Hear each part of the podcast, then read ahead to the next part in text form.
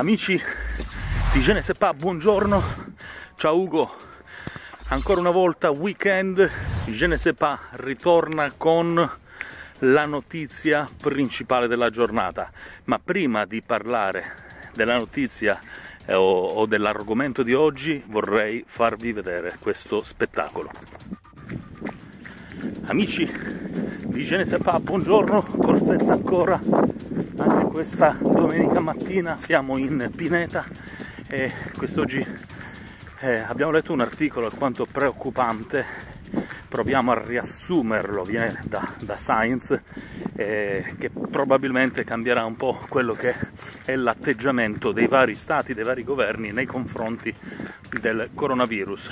Allora, salutiamo Ugo. Ugo, un saluto, dove ti trovi prima di tutto? E poi eccoci qui, ti faccio vedere il panorama e ti spiego questa bellissima pineta e ti spiego di cosa parla questo articolo di Science.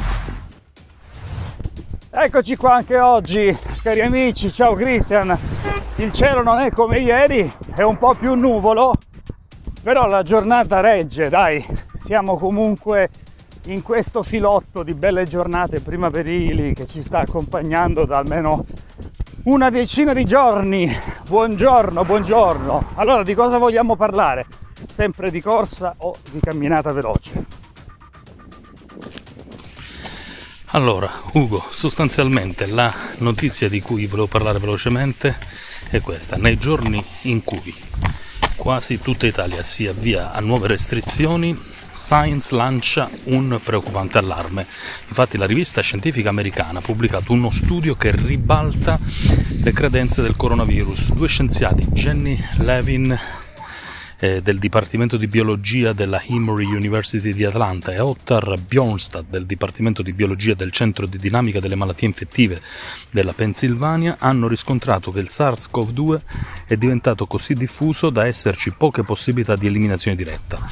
Una di queste, naturalmente, è la possibilità dell'immunità di gregge e d'altronde, questo è il loro ragionamento, gli uomini convivono con tanti altri virus per i quali, per indebolirne l'aggressività, hanno dovuto abituarsi. Da qui la conclusione, più il virus circolerà velocemente e più in fretta ce lo toglieremo di torno, ma se continuiamo a limitarne la diffusione con mascherine, lockdown, zone rosse, eccetera, ci metteremo tra 10 e 20 anni per uscire da questa situazione.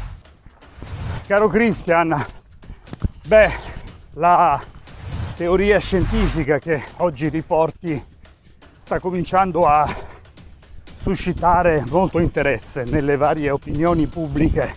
Dico opinioni pubbliche perché sono tante le società nazionali che si interrogano sul futuro della pandemia. È vero, noi abbiamo i vaccini, ma è anche vero, per dirla in maniera molto volgare e spicciola, che non fa in tempo a vaccinarti da una variante che subito ne nasce un'altra e non sai se quest'altra possa essere coperta dal vaccino precedente, insomma un gran casotto.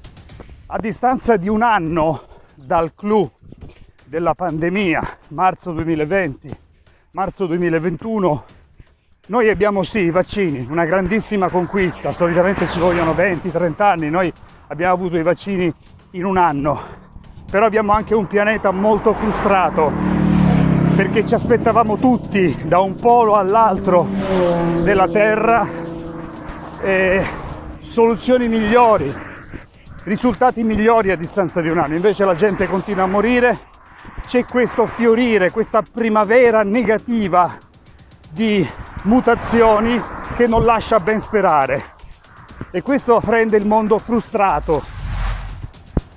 È chiaro che a fronte di un clima di frustrazione planetaria che si registra nei confronti dell'andamento della pandemia, perché e ci aspettavamo un po' tutti risultati migliori da un anno all'altro, non certo di arrivare a marzo in primavera del 2021 con divieti, dovendosi ancora guardare, con eh, tantissime decine di migliaia di morti ogni giorno in Europa e nel mondo. Ci aspettavamo di più, volevamo di più, ma questo non è arrivato. Ecco perché cominciano a circolare insistentemente tesi scientifiche come quella che hai riportato sulla opportunità di far circolare il virus per arrivare ad un'auspicabile immunità di gregge eh, su cui noi però non possiamo dire nulla. Non, io non me la sento di azzardare giudizi perché non ho competenze tecnico-scientifiche, non ho skills. Una cosa posso dirla e possiamo dirla.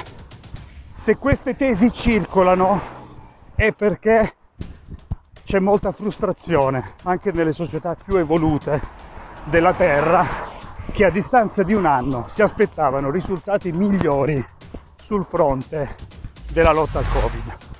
Beh, insomma, vedremo quello che succederà, vedremo quanto i governi e i vari comitati tecnico-scientifici che appunto i nostri governi utilizzano per prendere le decisioni su quanto fare per combattere la pandemia, vedremo quello che appunto decideranno in seguito a questo nuovo studio pubblicato su Science. Nel frattempo, come dire, noi non sappiamo quello che succederà, je ne sais pas. Però anche questa puntata della domenica è andata, per cui grazie per averci seguito. Per chi di voi invece non è ancora iscritto al nostro canale, clicca su iscriviti, clicca sulla campanella per ricevere le notifiche ogni volta che un nuovo video verrà aggiunto al canale. Alla prossima, ciao a tutti!